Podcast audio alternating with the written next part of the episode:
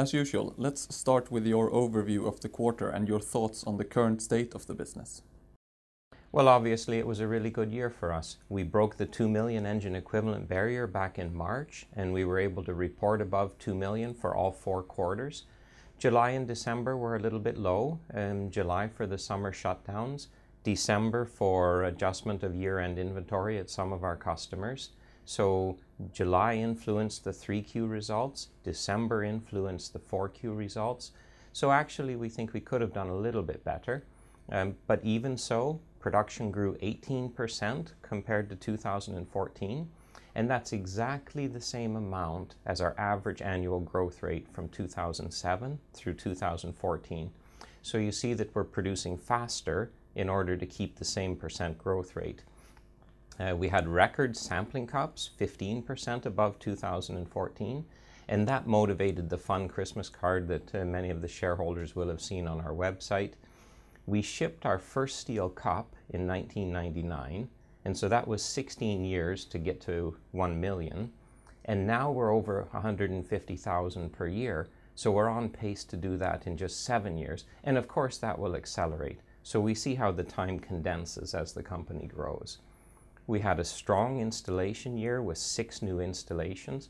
Normally, we would have regarded three or four installations as a good year. And of course, we had some help from favorable exchange rates, and we acknowledge that, but I don't think that we need to apologize for it. We added functionality, we improved reliability, and we developed new products on the technical side, and we had a bit of fun with the development of our first aviation engine. So it was a really good year for us, and that provides us with a good start to 2016. We enter the year with more than 2 million engine equivalents. It's our highest starting point ever. So we'll benefit from that and carry it through the entire year.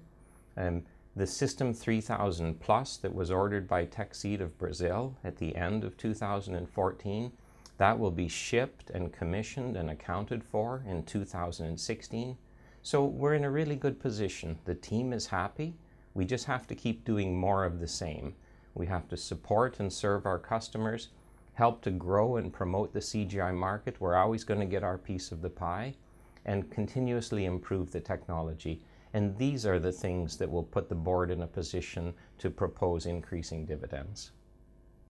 You mentioned the dividend as a primary objective for SinterCast. Can you comment on the company's outlook for the dividend?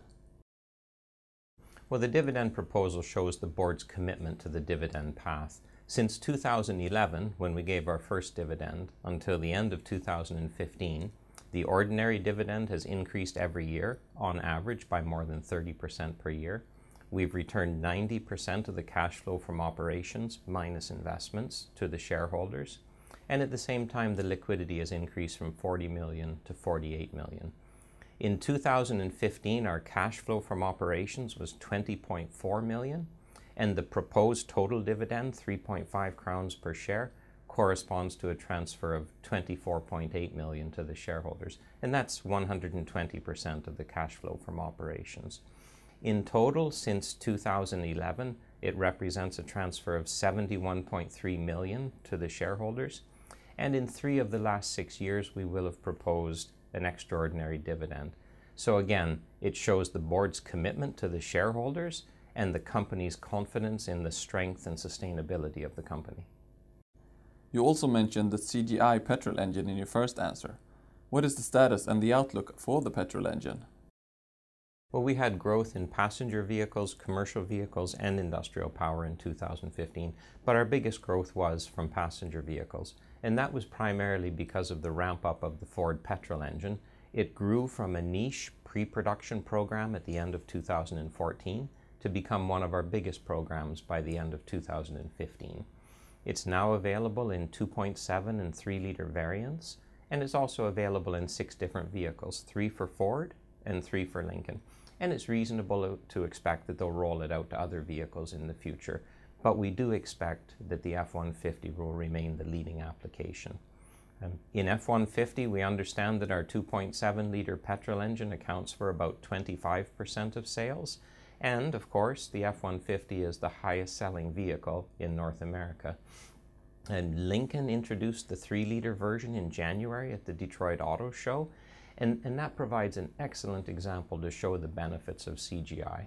Um, our 3 liter engine provides 400 horsepower and 400 pound feet of torque, and it replaces a 3.7 liter engine that had 300 horsepower and 270 pound feet of torque. And in the industry, we speak of specific performance. You know, how much do you get from each liter of displacement? And for horsepower per liter, we provide a 62% increase compared to the old 3.7 liter engine and a 77% increase in torque per liter compared to the 3.7. So the petrol engine has been an excellent showcase for CGI, and it's a great addition for Sintercast, and I think there's more to come. Can you share any other comments, highlights, or observations from the Detroit Auto Show? Well, Detroit was a good show as ever, um, but to be honest, it was a bit less my cup of tea this year. Um, there were nice displays and acknowledgements of our products on the Jeep and Ram stands. And of course, our VM Motori 3 litre Eco Diesel won a third consecutive Ward's 10 Best Engine Awards. So it was the only three time winner out of the 10 engines, and it was the only diesel on the list. It was also fun to see vehicles with our engines on the Ford and Lincoln stands. And for me personally, I, I thought the Lincoln Continental was a home run. It was a beautiful combination of luxury and strength. And I thought that Nissan did a really good job promoting the Titan. It dominated their stand, and it's really exciting now to see how this vehicle will start sales and ramp up. It's a new vehicle, and they're trying to forge a new segment in between full size pickups and Super Duty pickups. So it's really interesting to follow. Um, so those aspects were good, but there was a clear shift this year toward mobility, connectivity, and, and mobile phones. And, and I missed the car buzz. Um, also, one of our biggest end users, Jaguar Land Rover, decided not to go to, uh, to Detroit this year, rather to focus on other auto shows. And it was a bit subdued with the diesel discussion in the US. So the German OEMs, uh, Volkswagen, Audi, Porsche, even Mercedes and BMW didn't have any diesels on their stands. Um, so it's always fun to be in Detroit in January, and I look forward to next year. I'm not sure that I have a vote, but I hope that the show comes back to more, more toward cars and drivers. And we have a lot of electronic shows. Detroit has to be about cars.